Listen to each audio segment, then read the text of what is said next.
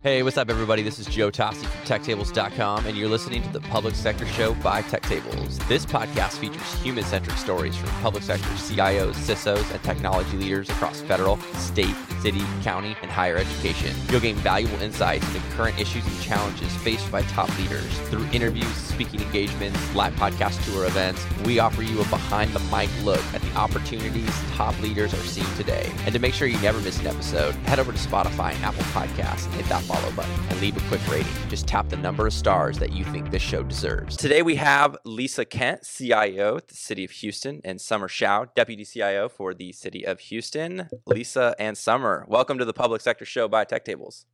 Thank you, Joe. Thanks for having us. Yeah. Good morning, Joe. And Summer, welcome back. Yes. It's nice to be back. I love it. I love it. Uh, Lisa, for those who don't know you, have you been on any podcasts before? No, I believe one? this is the first. Let's go. Tech Tables. For those who don't know you, why don't you just give a quick background on yourself and the role with the City of Houston?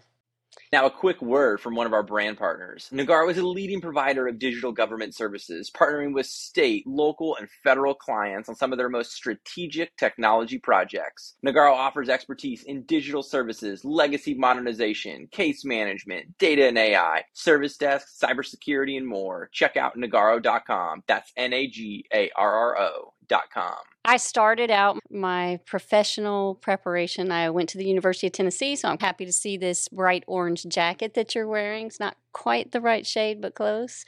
Was really rooting for my team to make it to the Final Four here in my now home city of Houston, and FAU knocked us out. But so at the University of Tennessee, I got a degree in electrical engineering. I've always been interested in digital. My first job out of college was with Northern Telecom. So I went through as a software engineer working on big central office telephone systems. And skip a few years, fast forward, did a little time in California, ended up in Houston, did some work at a couple of our hospitals here. Another shout out for Houston we have the largest medical center in the world. So it was a tremendous opportunity uh, to be part of that. But then I got called by a recruiter for a job at the Houston Airport System, which is a department of the city of Houston. I spent 20 years in, in that department, progressively working my way up. The last several years were as chief technology officer. HAS also is a big feather in Houston's cap, one of the only cities to have a five star and a four star airport in the world. And tremendous fun to work in a place like that. You get lots of opportunity to be around customers and to see the impact that you're making. When I go back today to the airports, I still enjoy seeing things that we built together. And then, so after being there for 20 years, Mayor Turner was elected pretty soon after he came into office.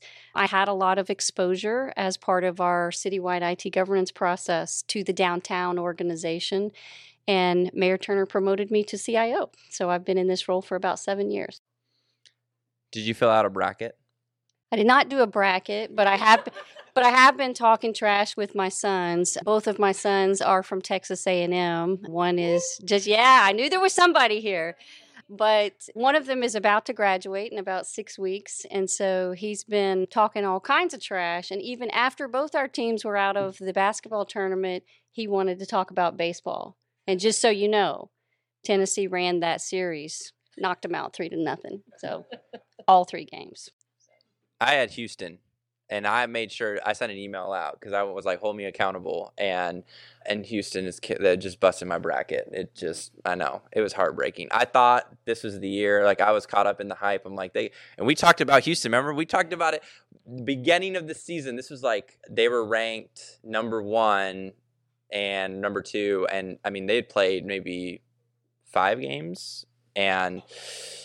I thought the run was going to be so deep. I was like, "Oh, come on, this is going to be great." And then, as Tim Romer said, my bracket got busted, but don't have your cybersecurity strategy get busted. So, which we'll talk about a little bit later. Lisa, an important topic that like I feel like we really connected on was customer experience, and you just you hinted to it just being in the city and seeing the impact. I think it's really easy for large organizations, whether you're a city, a county, a Fortune 500 company, to be siloed off from each other.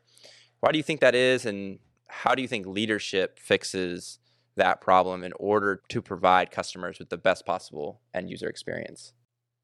Well, I think the reason why it happens is it's just human nature to get stuck in whatever your part of a business process is and to lose sight of what that end to end experience really is. I think what leaders do to help with that is to set goals about that total user experience. So it might be measuring things that measures how fast or convenient something is, but the whole organization has to be focused on that end to end experience, not just your piece of it. We see that a lot in our roles here with the City of Houston. We support 23 different lines of business. And oftentimes, what the resident or the visitor in Houston experiences is the result of multiple business processes, either within or across very different departments. And so, when you only care about your own piece of the pie, you don't see what that end user is experiencing, and you can excel at a piece of it.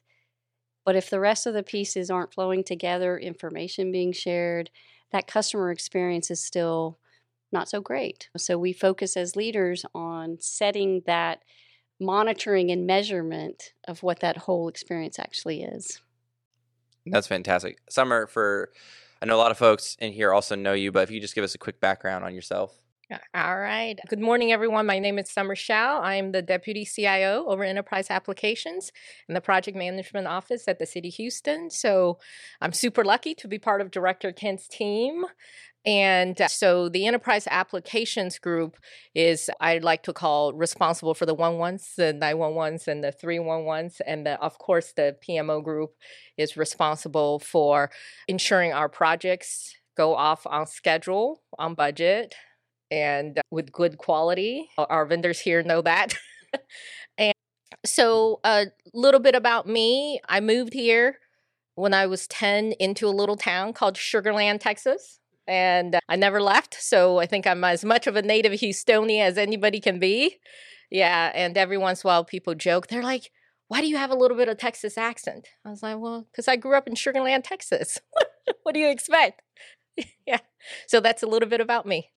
Yeah, no, I love it. Okay, so you said the the 911 says that you're just like always putting out fires.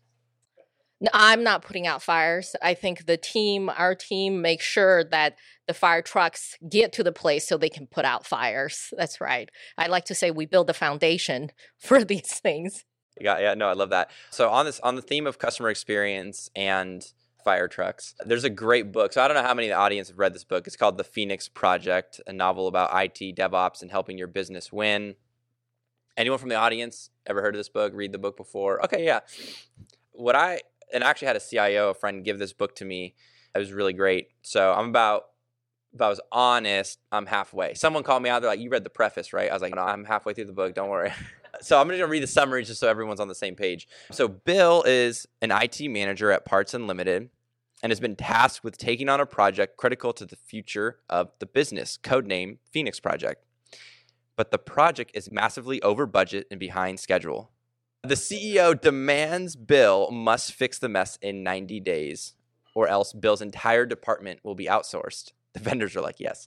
With the help of a prospective board member and a mysterious philosophy of the three ways, Bill starts to see that IT work has more in common with manufacturing plant than he ever imagined. By the way, there's a fantastic book. I did read the whole book called The Goal. Anyone else read The Goal? Yeah. With the clock ticking, Bill must organize workflows, streamline interdepartmental departmental communications, and effectively serve the other business functions at Parts Unlimited. In a fast paced, entertaining style, three luminaries of the DevOps movement deliver a story that anyone who works in IT will recognize. Listeners will not only learn how to improve their own IT organizations, they will never view IT the same. So, Summer, for customer experience to be truly successful, leaders have to have empathy from the bottom to the top. How are you trying to influence the culture in the city of Houston above and beyond managing its processes? So, first of all, I listened to the first 20 minutes of that book on the drive here. And I have to say, hit a little too close to home. I was just talking to Director Kent. I was like, I don't know if you really want to be listening to a story that you live every day. You're like, uh, I don't know. I already live that life.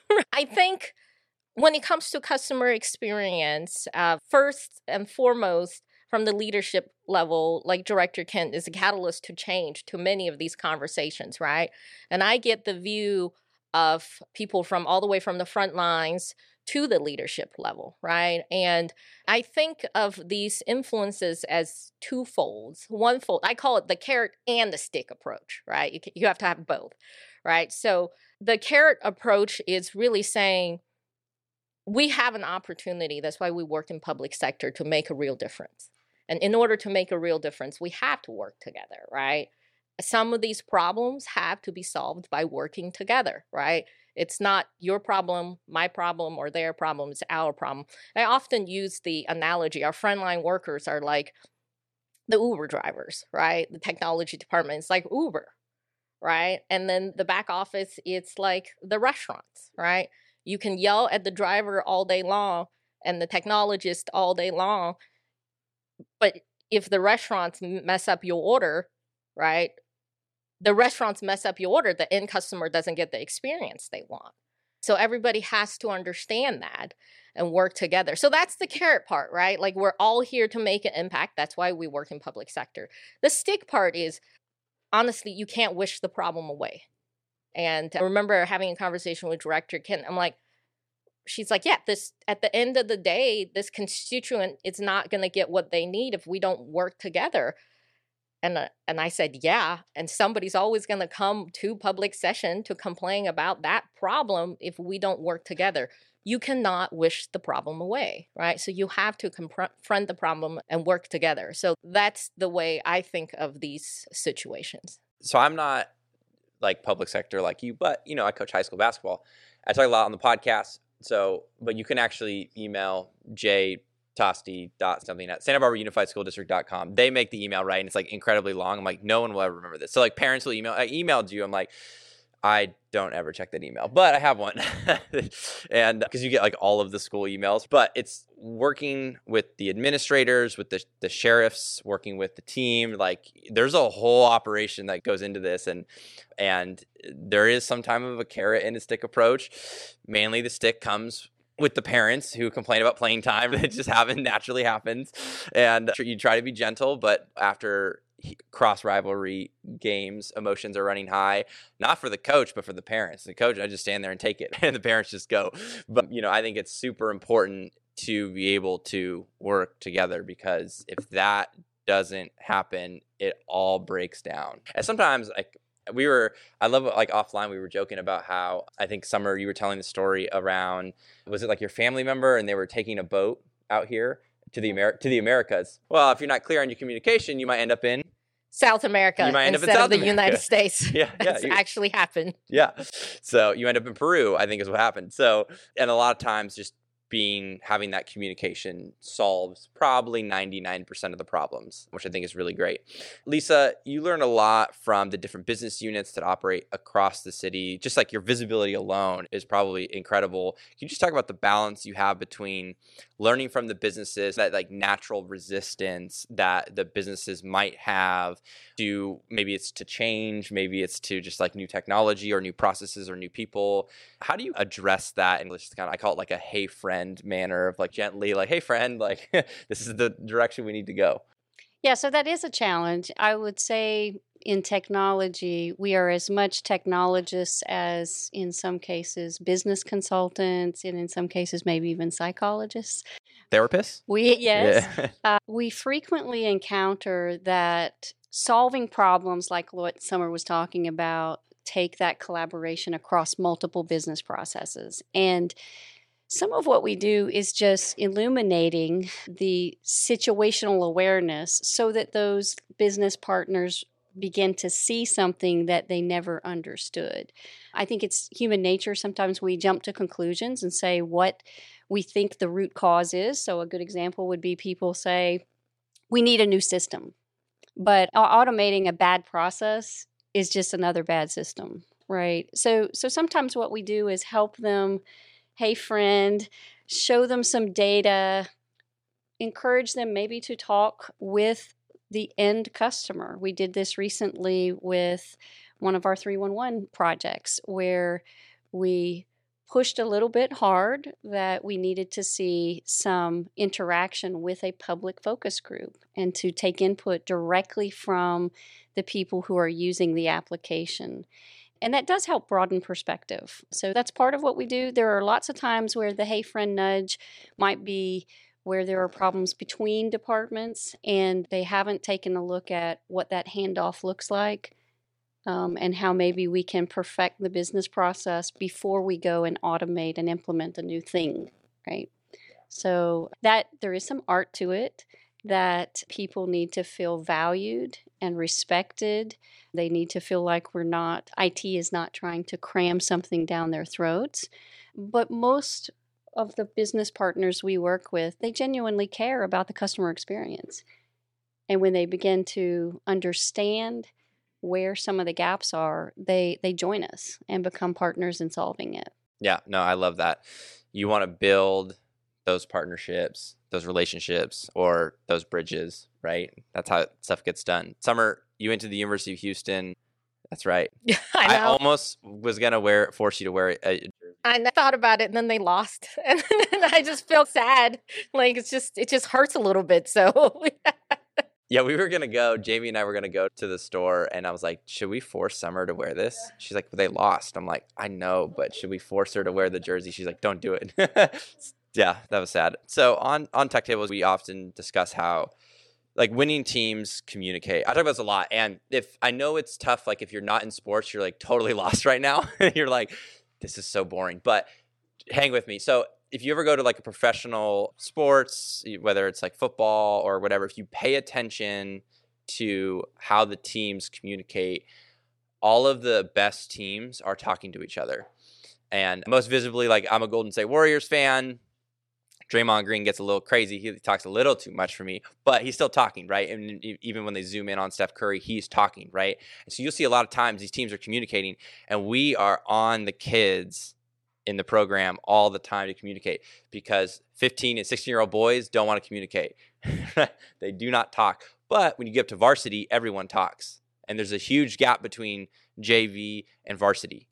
And varsity is willing, they're not only willing to communicate, if they don't, they're going to lose by 70 and get dunked on. And then nobody wants to get dunked on when they're in high school. So there's a big jump. And the jump of communicating is like, there's a part of communication like you need to have that trust. And so I love van rides. And van rides are actually how this happened. This is how this happened. Like I was having lunch with a CIO at the time who's now the deputy city manager in San Jose, Rob Lloyd, and this is like er, I mean this is like 2021 and and it was like pretty funny where I was like, "No, I got these van rides. We do this with kids and something happens like with the losing team, it's the same players and then they started winning and I thought it was like the most fascinating thing where you, like, you took the same group of kids, you lose every game, getting blown out by 35, 40, and then you end up winning. And I thought it was just like fascinating. So I'm like, Rob, like, I'm just spitballing all these dynamics and then what I'm thinking about. And he's like, Joe, like, you should bring the community together. And I was like, like in a van? Do you think people will go in a van? He's like, no one getting in a van with you. yeah, yeah. this is like during COVID, like basically during COVID too. He's like, I wouldn't wear three masks and get in a van. so, but this is just a process, and this is how communicating. This is how this event, how these events started happening. But just random tangent for those. But on LinkedIn recently, I saw Summer. She was um, talking about how impactful the HR project, HR One just launched. Could you maybe just talk about the leadership and communication lessons that you learned from that project?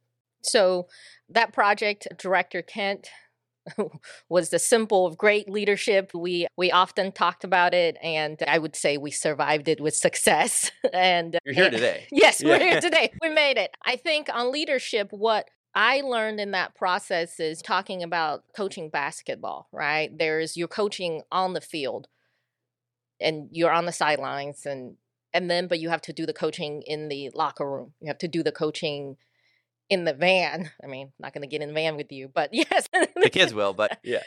That leadership is a contact sport. Like you have to roll up your sleeves in these moments when the stakes are real high and work with your team and be there and director kent was there every status meeting everything we needed and i learned from her to be there with my team at one point we had one meeting. Monday we had a governance meeting. Tuesday we had a pre-status meeting. Thursday, Wednesday we had a status meeting, a steer code meeting, and every day of the week we had a meeting, and that's what it took to get something that transformational done. So I learned that leadership it's a contact sport. You have to be hands-on at some moments to get these great efforts through. And on communication, the first lesson we learned, and this came from our HR director, we have to be aligned. We cannot have any infighting. We just have to be aligned, be unified in front of our vendors. But then the second lesson I learned is that we can't even be fighting with our vendors. I remember vividly we brought a group of new vendors on and so essentially, we had the HR team, we had the IT team, we had the vendor team, and all three team would staff with top tier people, like the best business users, technical people, vendors. And I noticed people started fighting with each other. And I'm like, we finally got all the right people in the room. We can't be fighting with each other. So we had to have what we call one team meeting. It was like Director Kent said, sometimes we have to be therapists, right? I literally got everybody in the room. I said, we're going to talk about what happened before, what is our beef with each other, very briefly. Then we're going to talk about what can we do better, and then we're going to talk about how we can do go forward together. And that meeting is instrumental. Now I think I've just had to have a second one team meeting with another project. And now I've just trademarked it. I've, I've dubbed the term. Now you guys can't use it. and then the one team meeting, some of the always some of the take takebacks is we have to be transparent with each other, right? If somebody's not doing their part, regardless whether it's from the business or from IT or from the vendor, we have to stand up and say. We have to normalize feedback. Nobody's perfect, and that's okay. It's safe. And third of all, we can't surprise each other. And uh, so those are some pretty important communication takeaways that I learned from the HR1 project. Yeah. No, I love that. I love the leadership as a contact sport even during the van, I've had to pull the van over one time because the kids in the back were grumbling about playing time. And so I made a very, even for the best players, I benched all the five of them. And when they had the humility to be like, okay, hey, I'm coach, I'm sorry. Uh, like, that's when like the team starts to come together. And it was like, there's a couple times where, especially like when you're the head JV coach, you lose all of your players from the best players go to varsity next year. you like lose everybody. You get a new cycle, and so every year it's like you're doing the same thing. And then actually every year it gets a, it does get a little bit easier because the varsity players have your back, or like younger kids get in line. But there is that leadership as a contact sport, which I love, and in the locker room. I love that. We're in the locker room, and like the first thing that we're always telling the kids is like, number one is like have fun. Because if you're not having fun at your job, you're gonna have a really long life. Like that might that might hurt some of you, but it can be a really long life. Like you better have some fun. So having fun is I think more teams should have more fun with each other, and that like really bonds the teams together a lot. And sometimes it doesn't have to be a hotel Zaza, right? It's gonna be food. It could be at your local pizza shop or you name it. Before we get to the audience Q and A, are there any kind of critical vacancies that you would love to market to this group of fine folks here? Or possibly recruit from other agencies that you would, that you would love. We have no shame in stealing from other agencies. yeah, yeah, we would gladly have the opportunity to look at anybody that you could send our way. But no, we have a lot of vacancies. I think everybody in public sector is struggling with the same thing. We are that we are competing for resources that have options in other business sectors and they we need to align people who care about the mission.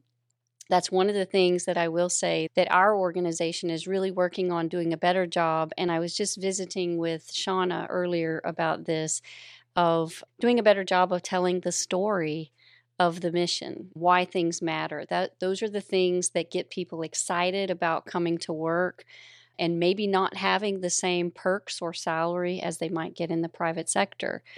But what we are going to be doing later this summer is publishing a an accomplishments report that begins to tell some of that story about the impact that we are making on actual people's lives, the projects that we do and why they matter. We have a number of vacancies that we are recruiting for, several in Summers area, which I will defer to her to talk about, but we have some in Dr. Mitchell's area. Dr. Mitchell is our Chief Information Security Officer, and he'll be up here later today. He is actively recruiting in cyber. Bert Corford is here from our, he's Deputy CIO for Enterprise Infrastructure Services, and we have a lot of positions architect level jobs. So when we're looking on both the compute side as well as network side, we are looking for architect level people. Um, I believe we've just made some decisions on from project management office, but one more that you're recruiting for. Yeah. Um, want to talk a little bit about that? Yeah, so on the topic of human capital management systems and ERP systems, we have always have critical vacancies on that side. So ERP experience. The PMO, we also have still a few more PM openings.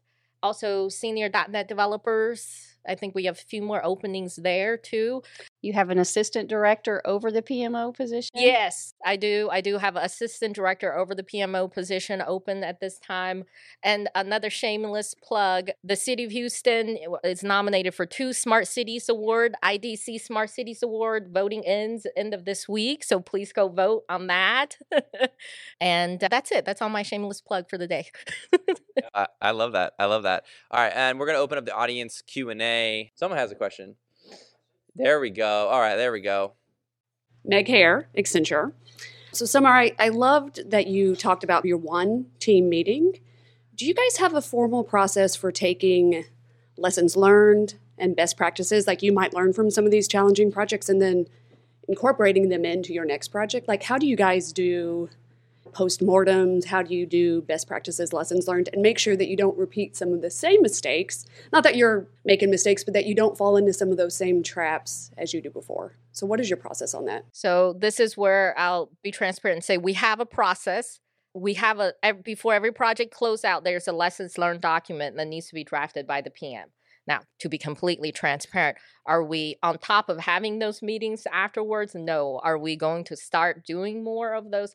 Absolutely. But we do have PMO town halls where we'll share our lessons learned and a lot of it is informal but can we do better absolutely yeah it's this is one of those situations where we do have a formal process but can we do better implementing it absolutely Any other questions for? There we go. Chris Newport, Accenture. Could y'all talk about every public agency deals with this issue in differing levels of intensity, but could you talk about tactics or strategies that you've tried that you're interested to try that deal with you're under resourced. You just talked about the number of vacancies that you have. There's always an urgent issue that is also very important to address. How you confront the requirement to deal with those while creating capacity to address the longer running, crucially important capability issues while keeping the fray kind of addressed. So that was a really long question, but I'm going to take a stab at it. Number one, we absolutely are under resourced, right? And candidly, in public service, that may always be a problem, but we do, where necessary, leverage contracts to flex. So we sometimes outsource certain functions. It is not ideal to outsource mm. a majority of what we're responsible for, but there are certain functions that we can stretch and flex as needed. Project management is a good example where we have absolutely used that. We've also done that on our ERP team where we've had to for certain operational functions. Another thing that we do to work on that, in fact, Summer's team is building a better demand management process so that we can, again, with data, illustrate to my boss, Mayor Turner, and to those who are authorizing our budget, which is Mayor Turner and City Council, to illustrate here's what the demand is, and here's what we hear from you are your strategic priorities, and help us put the resources towards the things that matter most to you. In, in general, I have not had Mayor Turner turn us down when we did that alignment with him and his priorities. Where we do struggle, though, is finding those right resources. just really curious on your continuity of operations planning and training As a major city with a lot of critical infrastructure, not just for the state of Texas, for the city of Houston, also for the nation, I've been involved in some incident responses to small municipalities who are under resourced and don't have the talent to respond. I know City of Houston is not in that category. But can you talk about how you look at the continuity of operations between all your business functions that you f- support, how you plan for an incident, and how you partner with all the other resources that may be available, not just within the city of Houston, but with your industry partners, private sector, and the state and federal partners? Sure. So, in general, for the COOP process, we do update our continuity of operations plan every year. In fact, the gentleman standing right next to you, Bert Corford, is one of the team members. He represents our infrastructure side of the house. We also have our public safety communications, uh, folks from our networking team, and folks that support the Houston Emergency Center. These are all IT personnel that spearhead our review process that we go through every year to update that COOP process. We do also periodically do things like tabletop exercises. Every May, right before hurricane season starts, we remind our entire organization of what our responsibilities are for different types of emergencies. But then the city has also done some unique partnerships. In fact, Dr. Mitchell may talk about this um, later, particularly if you ask the question again. He told me to go easy on him. yeah. But he was part of a a process that we went through from a cyber readiness exercise that we structured in and the scenario was where it was simultaneous natural disaster and cyber event which is a very realistic real life example of things as they actually happen. And um, that did include not only multiple government agencies, but a lot of the private sector as well. We had telecommunications vendors, energy vendors, and people participate in that process. And so we simulated what would we do and how would it affect not just city services, but actual corporations that operate in this region and, and what would we do to partner together to affect a better outcome. And so I know that Dr. Mitchell is continuing to do more of that. He also works closely with not only our federal agencies, but the city's Department of Homeland Security and our emergency operations folks. So those are a couple of examples of how we do it. And I do have a shout out for the leadership here. Director Kent, Dr. Mitchell, and Bert. I think one thing about business continuity that we all live through and I'm really grateful for all their foresight, is COVID. We don't think of that as an incident because it was forever. I mean, I feel like we just got to the end of it. But because of the leadership's foresight to push a lot of the technology to the cloud, right, to adopt e signature, to adopt various online technology, go mobile, right, equip the workforce with laptops. The team was really quick to respond to that situation. And that is also, uh, I think, what we do as technologists, we got to look ahead for business continuity for all kinds of situations. But we got so much adoption on on teleconferencing and e-signature software that it was just now we're we've just been elevated to the next level through this experience. But if there wasn't this foresight to push it, we would have been in a reactive situation instead of a proactive situation. Yeah, I think that's a really great point yeah. that, that from the technology side, we did a really good job of building that foundation. What was an interesting challenge that we now know we need to do a better job of is the user adoption. So we were ready to take all these things live, in fact, had already been using them, but the general employee population wasn't ready to use those tools. And so we spent some time ramping up in that early stages of COVID, teaching the users what they already had in their toolbox and how to make use of that now. So that's something that we're actively working on doing more evangelizing and ensuring that they're using these tool sets to the fullest possibility. Good morning. Kendra Allen with Deloitte. Houston, I think, if I got my stats right, is the fourth largest city in the U.S., right? Who do you consider to be your peers and speaking of the people topic and connections, are those peer cities places that you go for best practices and lessons learned? Do you look to the state for some of that? Sort of where do you find your connections?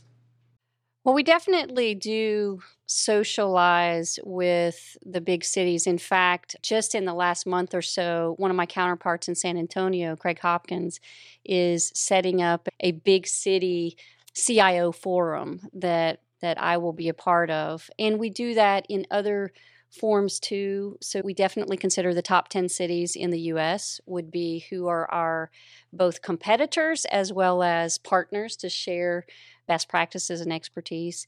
I'm also part of a local CIO forum that is not just public service. And so we learn a lot from private sector as well. And those are some of the avenues that we take. We have even in in both applications and infrastructure, Dr. Mitchell on the cyber side is part of a similar group.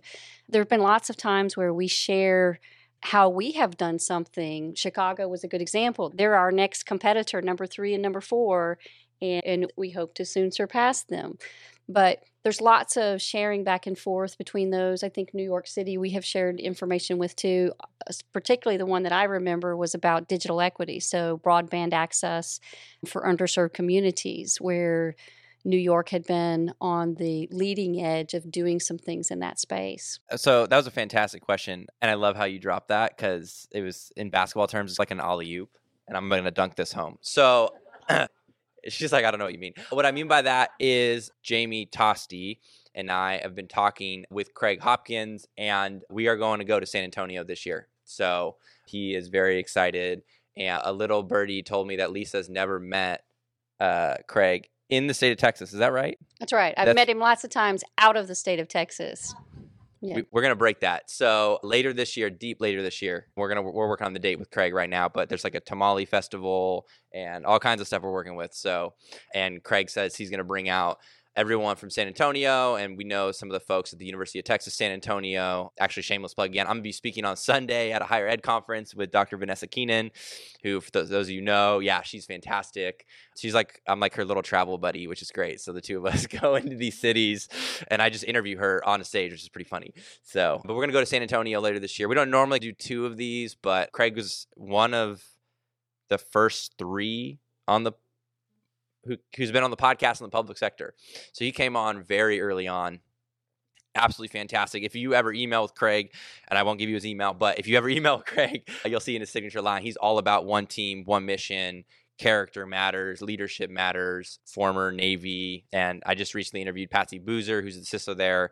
She's also former Navy and just, yeah, yeah, yeah, really great. They really wanted to come here. I was trying to, they have a giant cyber conference in Washington, D.C. that they were unable, so they're unable to make it here, but maybe if I'm a little persistent, I can have you go to San Antonio. yeah. So awesome. Couple, you have a question? Thanks. Kapil Nagpal Nagarro. What are a couple of like upcoming initiatives you're excited about? Well, we have a lot of exciting initiatives. We're continuing to replace a lot of legacy systems and move things to the cloud. Summer's team alone has been doing a tremendous amount. In fact, I'll let you share a couple of those if you would like to. Yeah, sure. we have ERP transformation projects that is ongoing. It's really an interesting juncture at this point. We have legacy applications. We're moving on to SaaS, right? We have some critical public safety projects that Lisa has been working really hard to secure funding on to move forward. Another shameless plug, I guess that's them. We just went live with the City of Houston Open Finance website. Great support from the leadership team here. And we were featured as the Smart Cities 50 for that. Third award. Right? Yeah, our third award in the Smart Cities Conference this year. Well, we haven't won the other two yet, so but we're vote. going to. All of you are going to vote, yes, right? Yes, so, yes. So help us yeah, bring it home. Yeah, yeah. And so I didn't elaborate. So on the IDC Smart Cities Award, uh, it's the Ethan Project, which is telemedicine inside of ambulances. So that's really some of the top tier city projects that we're doing. I'm not sure if any other city is actually doing at the level we are. Rubicon, which we've outfitted our trucks, trash trucks to be smart trucks. So those are two projects. IDC Smart Cities Award. Go vote for the city. So those are some of the upcoming projects and the projects we've already wrapped up. And I think one other that uh, my counterpart from Harris County, Sindhu Menon, is here. One thing that both her organization and ours have been working on together is that digital equity, broadband access. And so everyone here is probably aware there are some tremendous opportunities with once in a generation federal funding coming down to all states to be able to bridge that gap. And one of the things that when you see a city like Houston, you think that everyone here is served. In fact, if you look at the FC first generation map, it would show that 100% coverage is here. But as that map is getting refined, you're beginning to see the real story, which is that there are certainly pockets and neighborhoods within a large urban area like this that simply do not have access to acceptable internet bandwidth to the point that even the mayor of the fourth largest city in America, in his own home, when my team went to his house and measured the bandwidth that he was getting, it was not even classified as served. Okay, so that should tell you something about the magnitude of the problem. So, Harris County and the City of Houston are partnering together in order to do solicitations to get opportunities to solve that problem beyond the way that we have been solving it historically. And so we're really excited about that. The federal government will be announcing through the states some of those federal dollars that will be awarded later this summer. And so we're really pumped about focusing on Houston's what we call 10 complete communities. And so those are defined neighborhoods. You can read about them on our website, but those are areas that we intend to lift up all Houstonians and give them access to these services that help them with their education, help them with their professional development, and help them participate in life, which is now a requirement to be able to do that digitally. So, those are some things that, those are big, hairy, hard to solve problems, but you feel a great sense of accomplishment when you get it done. So, hopefully, in a couple of years, three years, you'll begin to see some real fruit born from those activities. Eric Carter, Quest Software. So, you mentioned that there's a lack of resources within the city and I'm just wondering how do you handle that lack of resources? Because I'm seeing it with other customers as well. When you think about managing your Active Directory environments and cybersecurity and ransomware, I mean, how do you manage that lack of resource within the organization there? Well, there's not an easy answer. I mean, one one answer is where we have critical vacancies, if possible, we temporarily outsource it in order to get that gap met. We also have secret weapons. You're looking at three of them right here, right? Dr. Mitchell, Summer Xiao, Bert Corford, they come up with ways to motivate their own staff to take on more. And those are things that we do have to watch. We're concerned about burnout of the existing employees. There's only so much the existing team can do, but they do a phenomenal job of identifying where is that sweet spot that we can inspire and motivate our teams to do more versus where do we really need to flex and get others. The other thing that we're doing, we've started brand new this year. This summer will be the first of our new internship program. And so this is something that we are going a little bit different route than how we had approached it before. And we're looking to partner with the universities in this region and to build a pipeline of new talent that we would draw into our organization. And so we are definitely interested in any of your ideas if any of you are from other cities and you or other organizations and you've done that before. We would like to learn from your experiences, but that is one thing that we have to begin to do, like the private sector does, of drawing those college graduates into an organization like ours and get them inspired and pumped up about serving the public. We'll take one more. Mr. Craig Parker with Loblolly Consulting. So you've mentioned a lot of projects, right, that you've working on currently. Lisa and Summer, you've both been in, served in public sector for a really long time. I'm curious if with the future or even in the past projects, when you go to retire one day, what would you love to hang your hat on? What would you be most proud of, whether it's a future project that you have your sight on or one that you've already done before?